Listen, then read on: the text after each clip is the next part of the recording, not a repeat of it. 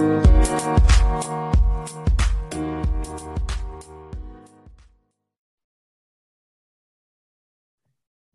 right, ladies and gentlemen, welcome to another. Wow, is this like one of the? No, this isn't the penultimate episode of the season. I don't think we still have another No. week of uh league games. We have yet to decide the Premier League winner, and then we have the Champions League final. Uh, we have the Europa League final tomorrow, and then we have Champions League final. So, long story short, though, this is not the episode. Uh, yeah, anyway. and at some, at some point we gotta do our team of the season. So you know, I, I don't know. I can't uh, pencil in a date for that one yet, but but we'll do it. We'll do it sometime, maybe hopefully in June. That might be a good summer episode when uh when things die down because there are no summer competitions. Like they, Yeah, I mean, they moved We the World the, Cup. we got the women's we got the women's Euros this summer. Oh my god, is that this summer? Yeah, yeah. I completely forgot about that. Wow. yeah. So so there we go. We got we we still we got some tournament well, I we actually we have the uh the women's Champions League final is coming this weekend, right? this weekend. Yeah, I'm I'm very excited to see Barcelona, Barcelona Lyon. take on Lyon and uh hopefully win. I don't know. They the Lyon has been like the Thanos or the kryptonite for the Barcelona side over the last couple of years. So we'll see. Um, but they did, of course, win win the Champions League last season. So possibly leak uh i don't know how to pronounce her first name Le- Lieke Martens possibly Martens. Lieke Martens possibly her last match I will be so mad. Like for truly, like truly so mad if she leaves. She is so just such quality and so charismatic, but I She- unfortunately cannot Yeah, control so- anything. what what she did to Chelsea's defense last season in the Champions League final was was was quite depressing to watch Yeah? from, from- yeah Yeah, you remember that? uh yes i how could i not forget it it was like 4-0 after 12 minutes I know. it was shocking, shocking behavior. Disrespectful, in fact. But anyway, I guess that's our long-winded way of saying hello. Um, talking about all the upcoming stuff uh, that's going on. A lot happened over the what last four or five, six days, something like that. Both footballing and not footballing. Um, I'm not in New York. Rion is starting to hopefully repair his broken limbs. Not actually broken, but he's okay. Um, there's just a lot going on in life, but it's nice. Honestly, the biggest thing for me is it's not freaking cold outside. and like walking Oh, outside, yeah. I'm currently out, like I said, outside of New York in a much warmer part of the country. And it's arguably like too warm, but I'm not going to complain Yeah. about that. You're but a it's, much it's just so more nice humid part it's more humid. Yeah, that's the biggest part. Like, I honestly realized like I walked to work two days this week, like back and forth, and it was beautiful. But you also get home and you're like, nah, I'm not. I don't need to be in 90 degree heat in the summer. That's not it. It's just not it. Uh, yeah, well, don't worry, that's coming for us like imminently here here in New York. So it's only a matter of time before it's like too hot to even lay in your bed. When no one wants to go outside. yeah. yeah that's that's honestly the worst part but we're not there yet we have a lot of soccer to get through a lot of football to get through so much to talk about because while it's not the penultimate episode we're very close to the end of basically every campaign um, most of them have wrapped up in terms of relegation top four champions but pretty big one has not Rian, i guess we should probably start with the biggest highlights and headlines of the entire European campaign of, of Europe's top five leagues. Let's talk about the Premier League. Let's talk about the top four race and seemingly a title race that doesn't seem to ever end. And I don't think it's something that you expected back in December um, when City were just so far ahead. But final day of the season seems that's that's what's going to decide the fate of who wins the Premier League this season. Let's talk a little bit about City, right? I think this past weekend against West Ham was a really really interesting game. You saw, and we talked a little bit about this last week, but you saw Kyle Walker, Laporte, and Ruben Dias, kind of three major three major players for this City squad, all are out through the rest of the season do you think that that had a big part to play on the fact that City drew this game and potentially put their title hopes in jeopardy? Yeah, I, I think I, I said on Twitter that that for the most part, City have been pretty lucky, uh, relatively lucky with injuries this season. We've seen at different points for the entire season. We've seen all the rest of the top four, and um, and I look now we're now we've been seeing Arsenal themselves going through like a terrible injury crisis that is exposed um, a lot of teams the, the gap that there really is between the top two and the rest of the league. Um, I guess Liverpool didn't go through quite as as bad of uh, injuries, but they had a lot of players, well, key players be gone for Afcon, right? And and they had to overcome that themselves. But it it's been it's been a uh, an amazing year, I think, for a City in terms of defending. Right, this is one of their best seasons under Pep Guardiola in terms of uh, the defensive record. They've only conceded 24 goals, and they've only conceded just about 24 in terms of non-penalty expected goals allowed. Right, they're top in the in the um, top five leagues with that. So to have the injuries that they've had in the last few weeks, you're expected to see some sort of uh, some sort of drop off in in the defending from them, right? And we didn't really see it in either of the two Premier League, even in any of the Premier League games, really. Um, but it seems like it's just catching up to them a bit right now, right? And I I, I beat this drum like uh, constantly uh, and I, and I really have in the last month or so here. But the Kyle Walker injury is is really I feel like the the tipping point. I mean that plus you know having to start Fernandinho, who is truly just on his last legs, is probably a nice way of putting it right now. And and having him starting start at center back and then miss missing Cal Walker, it's just it's just huge. And and it's and you're seeing how much more freedom teams are finding, especially on his side of the pitch. It's it's he's uh, the most he might be the most irreplaceable player on the team.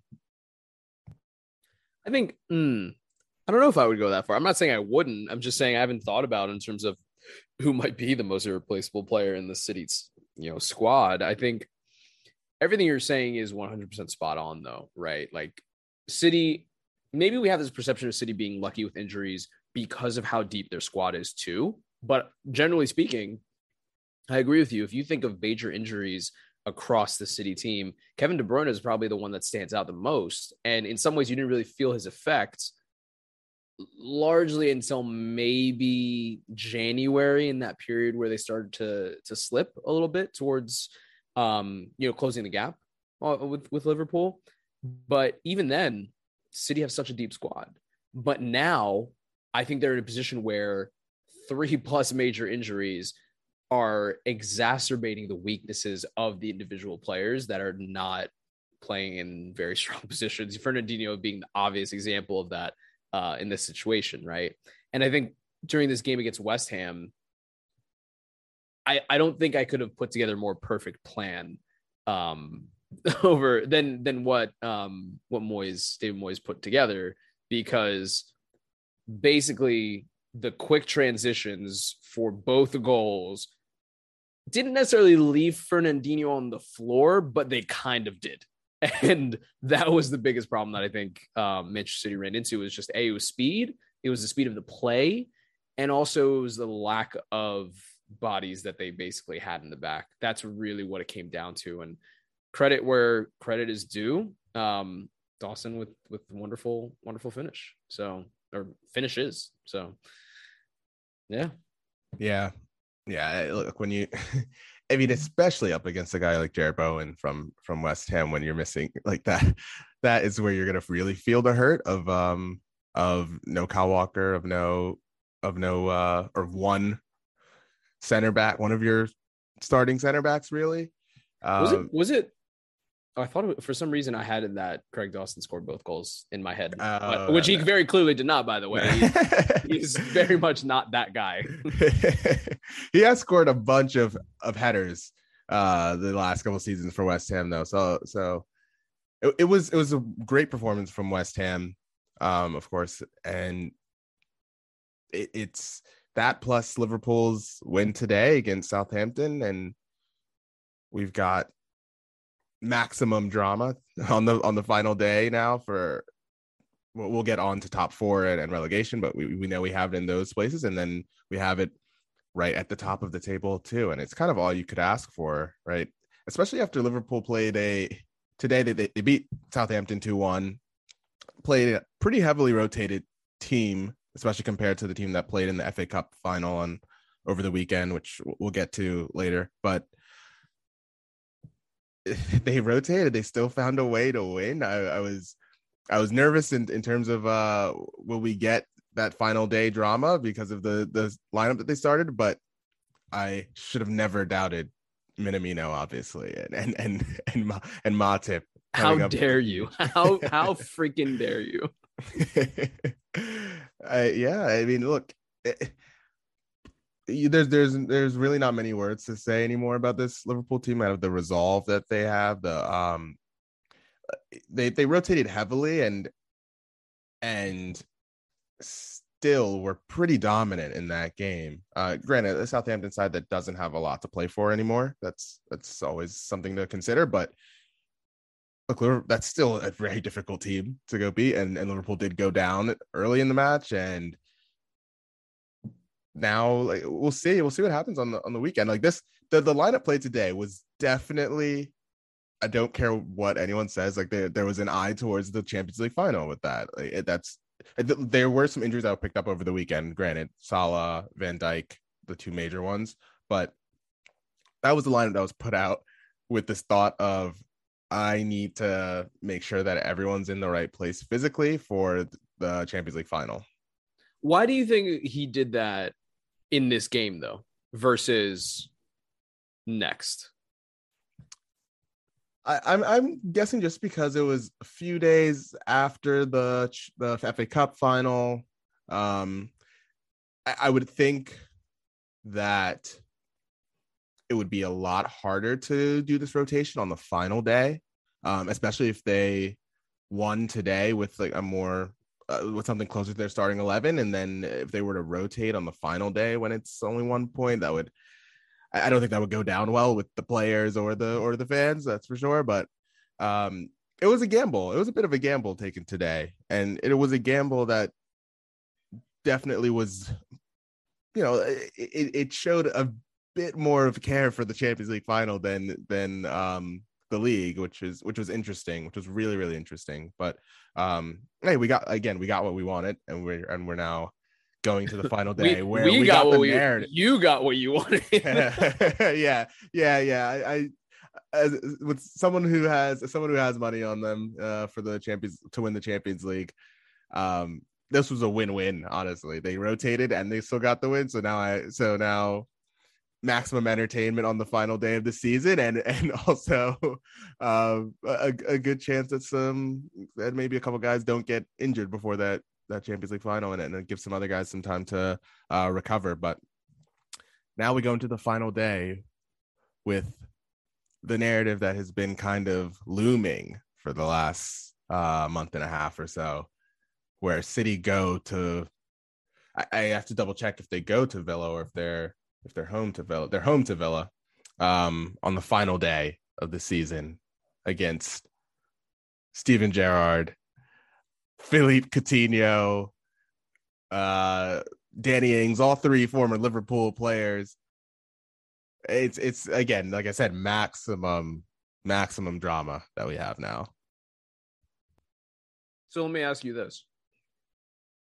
There's one scenario that's really funny to me. Liverpool draw Wolves 5 5 and City lose to Villa 6 0, that would take us to a playoff game between Liverpool and City, which would be catastrophically hilarious. but obviously, that's not going to happen. I guess my question, my real question is do you think that Aston Villa have a shot of beating Manchester City? They have been really, really difficult for almost every team to play against. Um, Chelsea had a really really tough time playing against them, and uh, they they only won two one. Um, Liverpool had an extremely difficult time playing them just last week, right? Um, we, have seen teams go there and yeah, look, go to Villa. Look, it's different, different playing um, at home to Villa. Fair enough, but we've seen teams struggle. Uh, the the top teams struggle against them. So I expect the game to be. I expect at least the first thirty minutes to be uh, pretty competitive. Um, no, look, I'm probably that's probably already jinx. City will probably be up 3 0 after 30 minutes now that I've said that. But uh but but um no, I'm expecting I expect a very difficult game. I I'm expecting Steven Gerrard to not allow his players think that there's nothing to play for when there really is kind of nothing to play for for them. Um, but you know, on the other side, that I think similar to what we saw in Arsenal's match against Newcastle, you have a Villa team full of players who now have a new manager. There's a new direction with the club.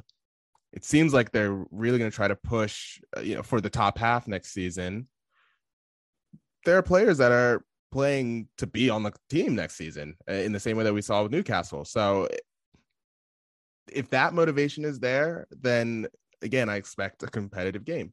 Um, now Liverpool have Wolves at home, who yeah, Wolves have kind of checked out for the last couple games. But yeah, they've no, like literally they've been waiting. It's like one of those where they've been waiting in the lobby for the team bus to arrive to like take them to the next season. Like mentally, yeah, agreed. Fully, fully. So ordinarily that'd be a tough game because because Wolves are so difficult to play against. Um, especially with Jose Sa, who's been amazing keeper. I, he's definitely going to be one of my like nominees for for goalkeeper for uh for the team of the season. But again, expecting a Wolves team that that is more or less on the beach um on that final day. As uh you can relate to, basically off to Cancun, like some yes. other people that we know, not personally, but we know. Um, that's I think it's a very fair assessment. I I do think that that Villa game will be difficult. I don't foresee Villa being able to get past City just because to for City to monumentally screw this up on the final day would I think I think that would be defined as a failure. I think I think that's fair. It's not to say that like finishing second is a failure. To say that finishing second after having such a lead come the turn of the year to get to a point where you have the chance to win it on the final day and it's totally in your hands. That in and of itself is a failure. So I think we should be cognizant of that. I guess if we shift focus, Rian, really quickly, if we can, towards a team that has been the definition of hot and cold, like the like the true definition of it. Arsenal a few weeks ago were four points up on Spurs and had top four in their sights. Spurs are now two points above Arsenal with one game to go, and they play, drum roll please, Newcastle, or sorry, Norwich on the very last day of the season to potentially secure top four. When I say Arsenal have been so up and down, they have gone through losing their first three and ending up in last place in the league. They were unbeaten in their next eight. They lost three of their next four. Then they won nine of their next 11. And they started April in fourth place. And the fact they were actually six points ahead of Spurs to then losing three straight, winning four straight, and now losing two straight. So, all of that to say, Rian, do you think the season's now a failure for Arsenal if they finish outside the top four? I actually don't think so. I, I, I don't think a failure. It's it's hard to say that. It's hard to uh if you're an Arsenal fan to kind of wrap your head around that right now because circumstances change throughout the season. Obviously, I, failure is hard because look where we were after what three the first three matches, like you said. I I distinctly remember um us having an episode after that that that uh lost to Manchester City, and I was genuinely trying to talk any of them any Arsenal fans off the ledge there and and and, and trying to give them reasons why you know it, it's it's not all doom and gloom. And they really bounce back. And just looking at the team that they have so many young players. And i said this a while ago where when you have so many players of that age you can't ex- it's it's not the time to expect consistency for for like an entire season really like you're talking about 19 to 21 year olds. Um that's that rarely happens like that rarely rarely happens that they that um they don't go in dips of form or you know make make some bad decisions on the pitch at crucial times. It's that's not the fail it's not a failure in that sense. Um i think finishing fifth is actually really good for for them like one where where we thought they'd be at the beginning of the season where i don't think either of us had them in the top four. And then also like they're not they're not they're fifth in terms of wage bill so they're not underperforming in any sense in terms of the the the players that they have i think. And i, I think there's a lot of positivity still i think going forward. This is still a really really promising young team that needs that needs you know, reinforcements over the summer they they need it uh, they the depth has been completely challenged and that's kind of the reason that they ended up falling off here and, and like we, we still have a one game left, so don't want to count them out fully yet. But I think what's most disappointing is that performance, really. You're, right? you're talking about the Newcastle one. The Newcastle performance. That's yeah. what's really disappointing um, from an Arsenal point of view. A game that they know they need to win. And like I said, Newcastle players playing for their future at Newcastle because this summer we're going to see something ungodly in terms of transfer spending. Yeah. Um, so I, I think it's just really disappointing that they kind of went out and um, they just looked so much slower than Newcastle, really. And and Joelinton as a as like a number eight um in midfield, a box to box has been like rejuvenated. He looks like a genuinely very good midfielder right now. And when he was being typecasted as like a target man forward for like two straight seasons by Steve Bruce. So it really shows uh, the difference in managerial uh, technique there. There's one of many, but sure, go on. yeah, yeah, and, and, that plus, my goodness, Bruno Guimaraes. I, I, I, it's it's it's it really shows you how um how stupid some big clubs are that no one went for him. This is this is a guy who this is data from from StatsBomb and, and FBref. In the last year, in terms of midfielders, he's in the 90 sorry, the 99th percentile in terms of tackles won, 90 97th percentile, or sorry, uh 90th percentile in terms of dribbles, um, in terms of dribbles, like contested against other teams. Uh, he's really, really good in terms of defending, 89th percentile in terms of tackles and, and interceptions. And we we see what he what he brings on the attacking side, right? In those in that same time frame, he is 90th percentile in terms of progressive passes, 94th percentile in terms of passes into the penalty area, 88th percentile in terms of key passes. He's an all around fantastic midfielder that was purchased. Its transfer fee, I think, was somewhere around like 24 million pounds, 24 to 30 million.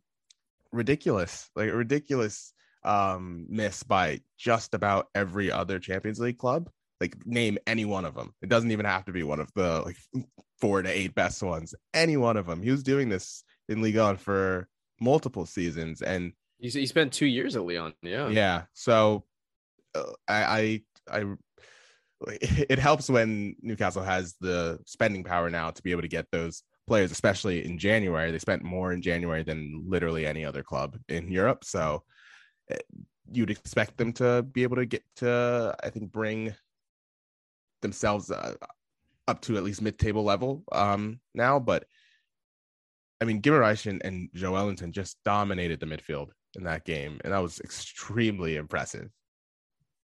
I don't know. You, I don't know. You, you've gotten to see uh, play some in in uh, Copa matches, right?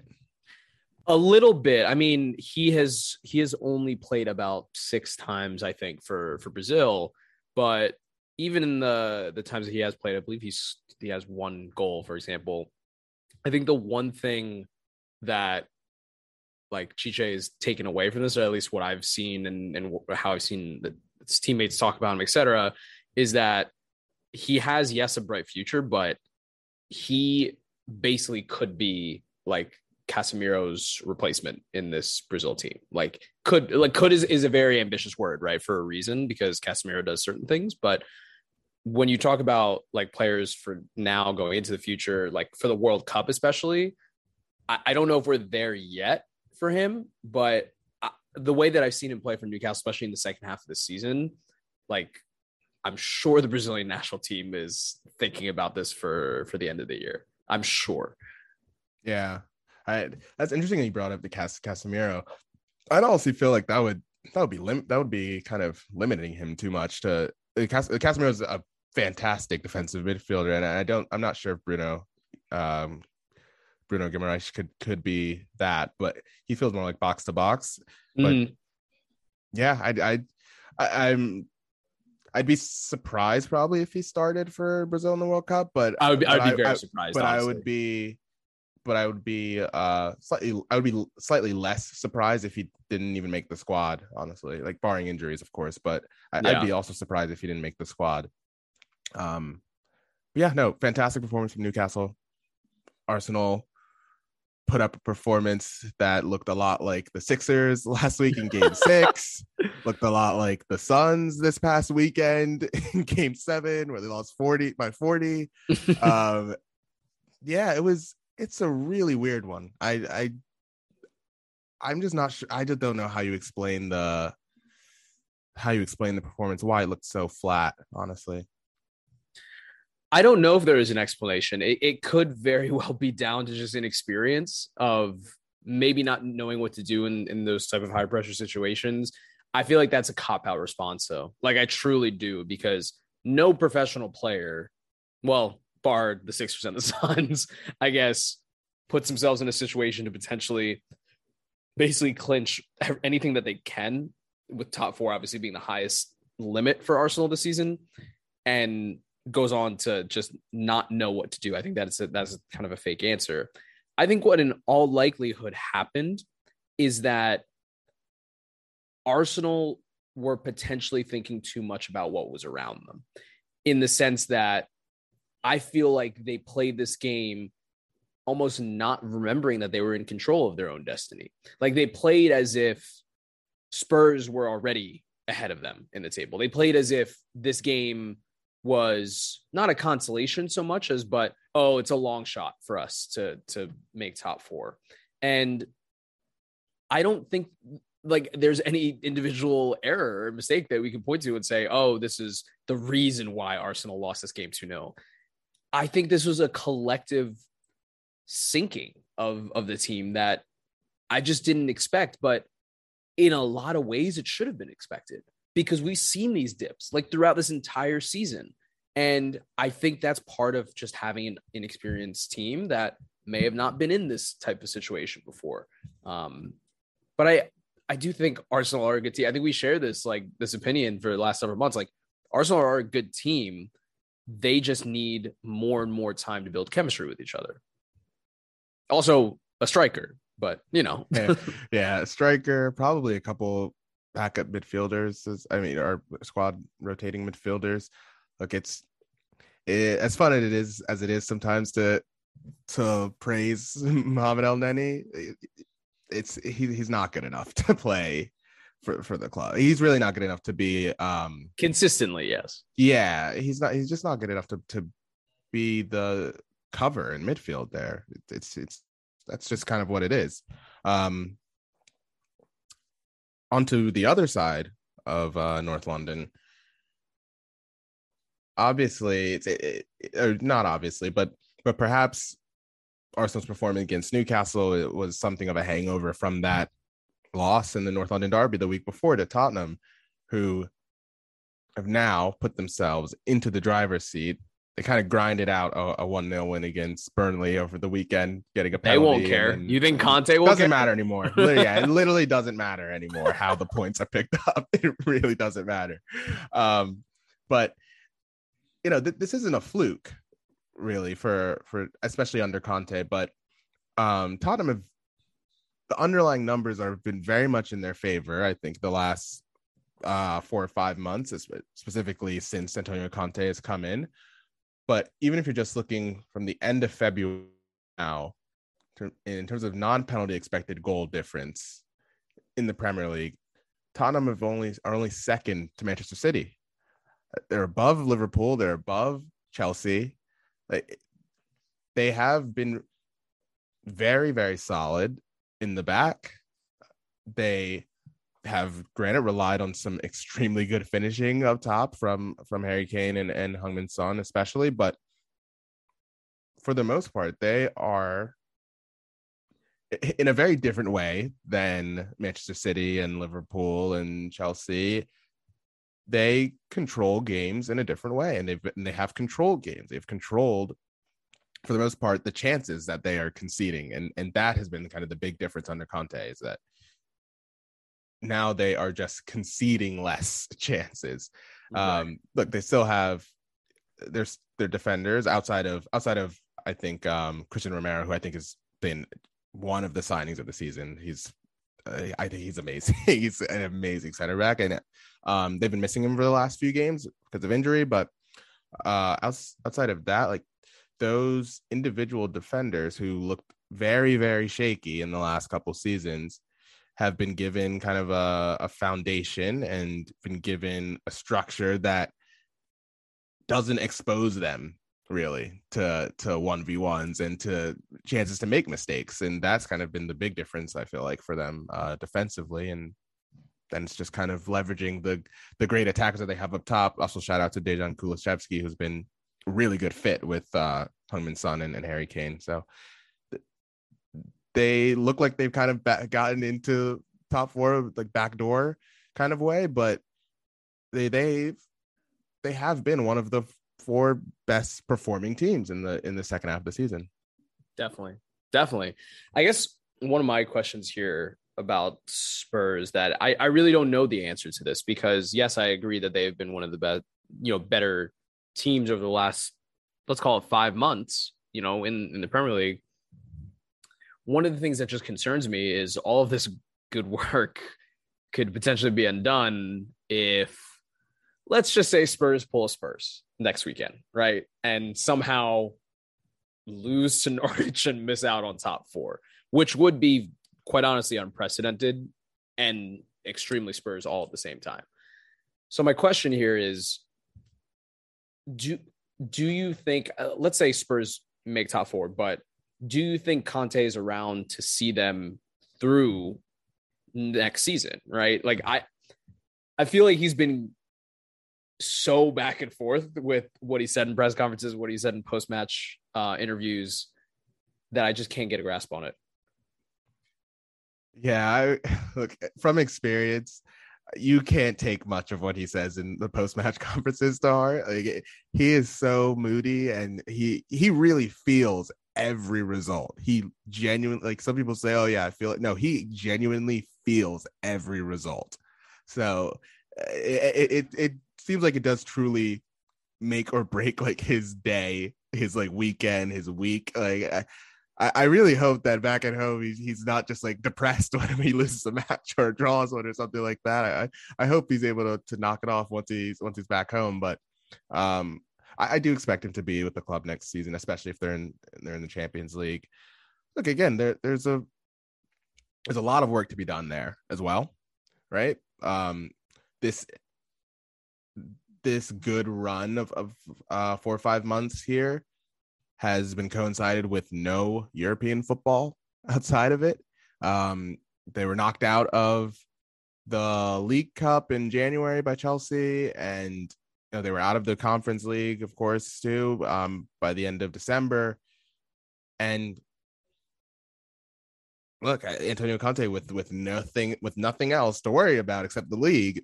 This is what you see, and and you and you see him able to implement his ideas and and uh, the way he wants his team to play very very well, and and the players are executing it as well. So that is a very different team to an Antonio Conte team with you know Europe as well, right? and we've and we've seen what that looks like too, and um, that is where there's a lot of work to be done in the summer because if Spurs are not deep enough to rotate, which you know we've seen it come back to bite Arsenal, especially with some of the the, the outgoing departures that happened in in January and them not really um, trying to get cover for those players.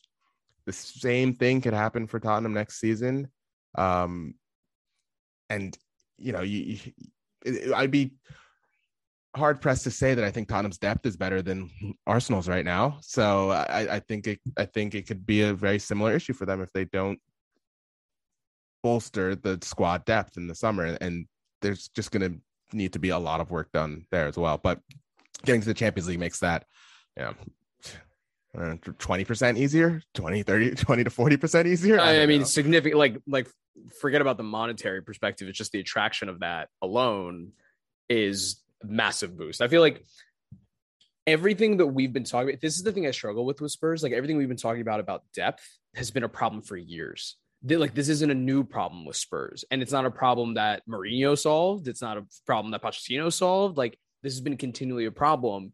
So I don't think it comes down to Conte, for example. Like I do think this comes down to Daniel Levy, and I do think it comes down to how they approach the rest of this summer spending and, and how they want to plan for what players they want to potentially bring in and let go.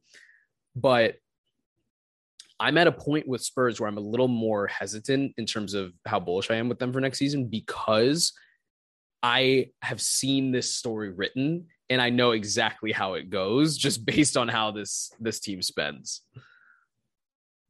Yeah, and that, that's that's a good point. That's a good point.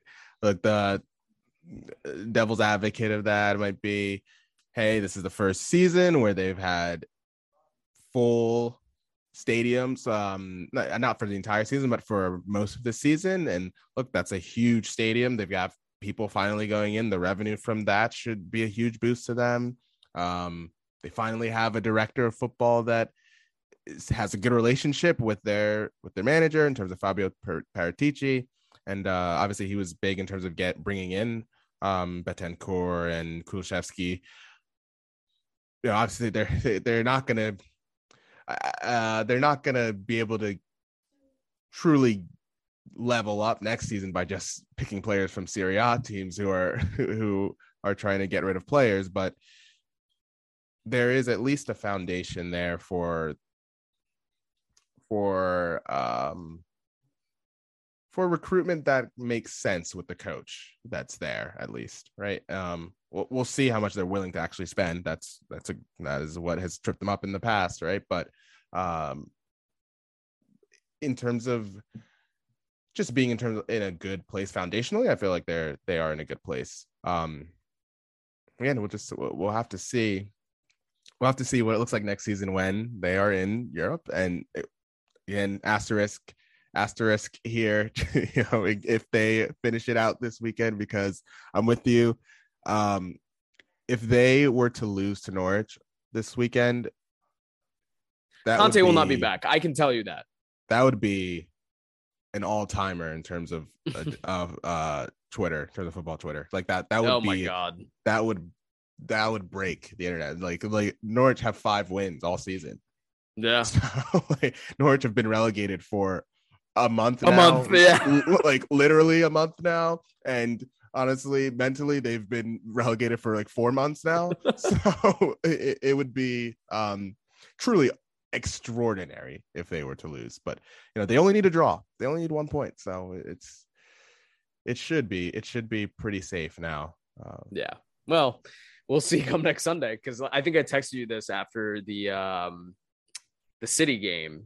Maybe it was a city game. I forget um, someone I feel like is gonna die next weekend. like not a player or anything like that. Just like mentally, someone is just going to be so done after this season. But we'll cross that bridge when we get there. Rian, one last thing as relates to the Premier League. I want to talk about relegation because you did just mention it.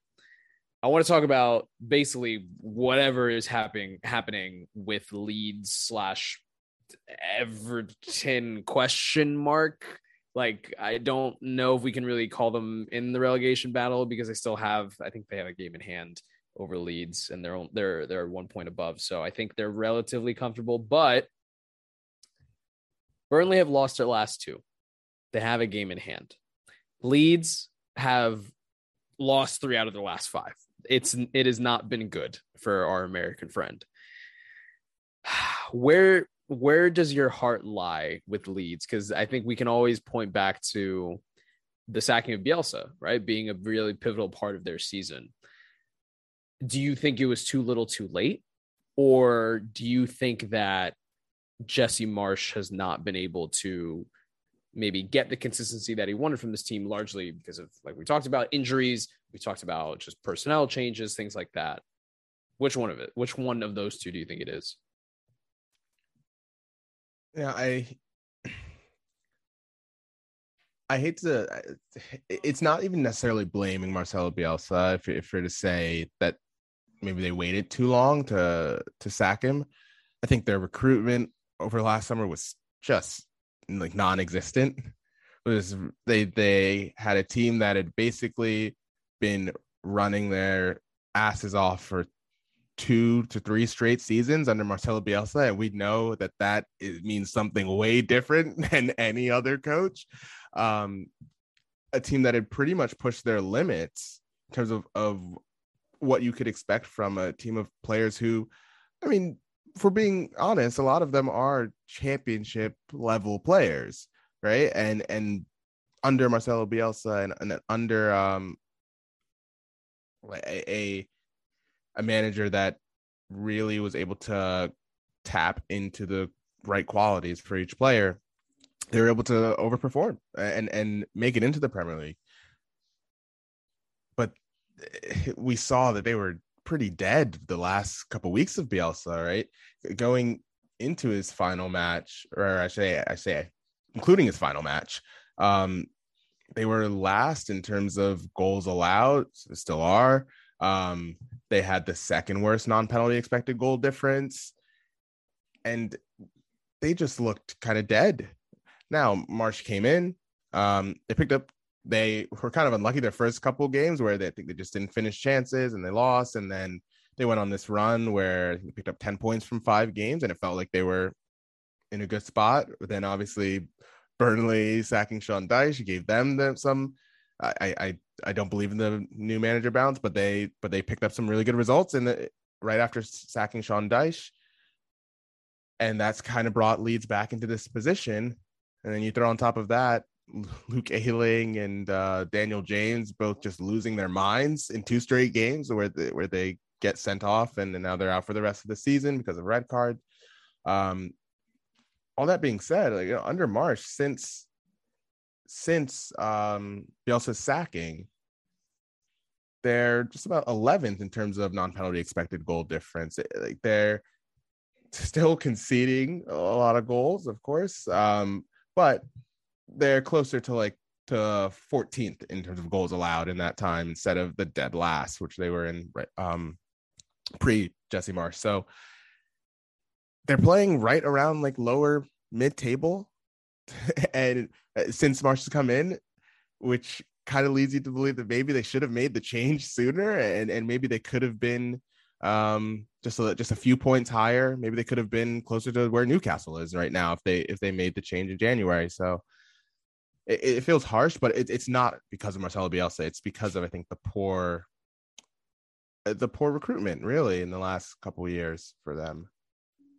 Yeah, I, I completely agree. I think it's a bit of a chicken and the egg er, scenario, right? Because with some of that poor recruitment, you can only do so much when you're in the championship. And while they were obviously one of the better teams in the championship, that only goes so far when it comes to competing with Premier League, not just level of talent, but again, money. Like that's that's truly what it came down to. I think for Leeds this season. I don't know if they will be relegated. I I think a lot of us kind of almost hope they aren't because I would love to see what they could do after one full season in the Premier League, and then next season having a Premier League type budget. allocated towards them. I I do think that it comes down largely to the money more more so than it does just poor planning because with Marcel Bielsa, you got an incredible manager. You got someone who understood the, the team, the, the culture of, of the team and everything, really got to know the players, but you didn't really get to see the opportunity for change. And I, I would I would love to just see what that looks like um, for Leeds, like over the course of basically two seasons. One in the Premier League, like albeit barely, and then the other being who knows what happens next season. Yeah, we'll, hope we're crossing our fingers. Hope it would be a really sad story. It's, I, I, I know that the Leeds players themselves have been pretty dirty the last couple of weeks, but it, but it would be, it would be a pretty sad story, especially um, with all the feel good factor that they had last season under under Bielsa, getting back into the Premier League. But um, like you said, matter of time. Well, uh, Leeds Leeds play Brentford on the last day. Um, Brentford, who I believe have nothing to play for. I don't. I think they're solidly mid-table, and they're very happy with that. Um, yeah, they they put a beat down on uh, beat down, but but they came back from down two, from down twice actually, uh, um, against Everton this past weekend. Yeah. Uh, like you said, they're cautiously optimistic with Everton. To be it, fair, okay, well, with Everton specifically, I think that was largely the, the demise of their own. it was yes, yes. just Brentford, you know, like dominating. You know what I mean? Like yeah, it yeah. a full beat down, but yeah, yeah, yeah. They went down, went down to ten men after after taking the lead. Amazing, and then um, then what? Late second half, Salomon Rondon came on and. Uh, put in one of the worst tackles I've ever seen, like from a professional. Like not yeah, worse, yeah, yeah, exactly. Not not worse in terms of uh like it was dirty, but just more like it looked like someone who'd never tried to tackle in their career, really. um, but, um, yeah. So so Everton now go into the final day uh, where they play Arsenal, and and Arsenal has to go into that game thinking that you know if Spurs slip up, then then uh, we we have to win our match. So it's they're not out of the woods yet. I just don't I don't think they're out of the woods yet. But uh, Leeds, as you said, play Brentford and then Burnley, um, play Newcastle United, who, as we said from the Arsenal match, like those players have something to play for as well. So I think I think uh, those two matches plus I, I expect Brentford to still be I expect them to still be up for it. I just I just expect them to still want to finish as high as possible. So um we come to the last day where where I still feel like any one of those three teams can go down. That's scary. That some yeah, someone is really going to be heartbroken by the end of this. Multiple people will be elated. I, it's the beauty of football. In in a weird, convoluted, and heart wrenching way, that is the beauty of football. That the unexpected becomes the expected and everything and anything in between can it can actually happen. And i don't mean that facetiously. I, I mean that you know very very seriously. Um so. Yeah i think we're getting one twist. I think we're getting at least one twist we already we already talked about it though. We already title top it. Title top four or relegation yeah yeah but we already know what it's gonna it's gonna be it's norwich beating spurs so i'm not concerned about anything else so yeah we'll see sorry spurs fans but anyway with that I think that wraps up everything we want to talk about this week. Obviously, like we said at the beginning, we have the Women's Champions League final on Saturday. We have the Europa League final this upcoming Wednesday. We're recording on a Tuesday night. We have the last round of European League games coming up this weekend, Saturday, Sunday. Sunday really being the big ones uh, to decide everything essentially in England. And then uh, the Champions League final the week after, which uh, Rihanna and I will be supporting I guess we'll be supporting the same team, just expecting different things. Yes. Yes. Yeah. Let me clarify. Uh, I'm not supporting Real Madrid. yeah. Yeah. I was like, where are you going with this one? um, do you want to qu- quickly touch on the FA Cup final? Oh my God! Yes, the FA Cup final in which Chelsea lost again on penalty shootouts. Do you want to touch on the FA Cup final? uh, I'll say this: um, a nil nil. It was a. It was still, I think, a fun game in some parts. Um, that's that's what we play for now. Fun. no, no. I just in terms of entertainment, um, wasn't as entertaining as the League Cup final. I, I, will say that. I think that was that was like a different level. But but honestly, these players seemed 70 minutes hit and they looked shattered. Like both both sets of players looked just dead on their feet. Yeah. Um, Chelsea had a couple injuries like right before the game. Um, in Havertz, Werner, and and uh, Christensen, all three of them were I think expected to at least play some part in the game. And then Liverpool had their injuries to Van Dijk, Salah. They had Fabinho injury going to that game. So you know, the the last 40 to 50 minutes of, of game time was uh was not the best to watch, honestly. But then again, we go to, we go to penalties and uh, the the moment I feel like the moment the the moment of the shootouts, even though Liverpool ended up winning, was was Mane coming up against uh, Mendy and and Jurgen Klopp apparently said to to Sadio Mane to go the other the, the opposite way of of last of his last penalty. Um, I think in the either from the either from AFCON or, or from the League Cup itself. I, am not quite sure what what the reference was, but told him to go the opposite way than normal uh, because it was Mendy he was going up against, and and Mendy had apparently had the same thought, and um, and then what and was able to get a save, and then obviously um disappointed for, for Mount to to not score his penalty, but hey, there, there's there was a really good thread on on uh Twitter, I think by Geir Jordet, if I'm pronouncing his name correctly, where he kind of looked at what Tuchel and um what Klopp were doing like right before the penalty shootout in terms of I saw that Klopp, just like how they Klopp spoke. It. Yeah, it was really yeah. interesting uh, because like we say penalties are are crapshoot, and granted they are crapshoot completely, but um if you're able to even get something like uh, even even just a percent from just the the psychological part of it, because so much of it is psychological. Um, Klopp was speaking to the players like individually to, to figure out who is going to take the penalty shootouts, whereas Tuchel was doing it kind of all in a huddle. And um, Jordet was saying was hypothesizing that it could be it could be like a bit tougher like psychologically when you when you have to say it in front of everyone else when you have to say yes yes or no that I that I'm ready to take a penalty and and the order as well and stuff too. So I thought that was a really interesting part of it. And um look Liverpool I believe they've converted 16 of their last 17 penalties and and we've seen how good they are in the penalty shootouts as well. So okay, there might be there, there might be something to it. Any kind of like advantage you could get from penalties, where, where it's basically a coin flip, like uh, is something that I feel like Liverpool are always looking into anyway. Any any sort of marginal gains there, but um, yeah, dis- disappointing of course, but this is just the Liverpool team is just better. Like I, I can't even I can't I can't argue that at all.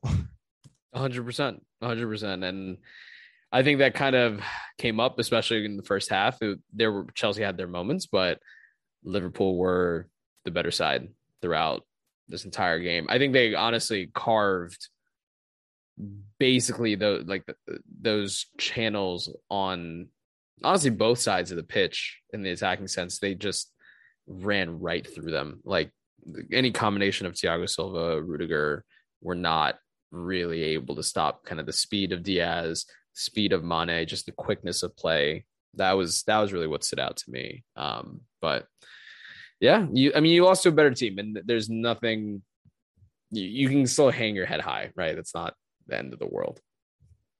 Yeah, and and end of the day, I think just about everyone at Chelsea wants this season to end as quickly as possible. They're very thankful, yeah, very seriously. thankful, very thankful that Newcastle did them a solid, and, and these last two games will will be no stress really. So, uh, they have a new owner. Like we've talked about, they have a new owner coming in and, and all that good stuff. So we'll see. Um, we'll see. It could be a lot of a much different team next season potentially. Oh, it will. Well, it will be. We already have guaranteed yeah. departures, so yeah, it's uh, it's bound to be a different team, and in some ways, I think a more exciting team.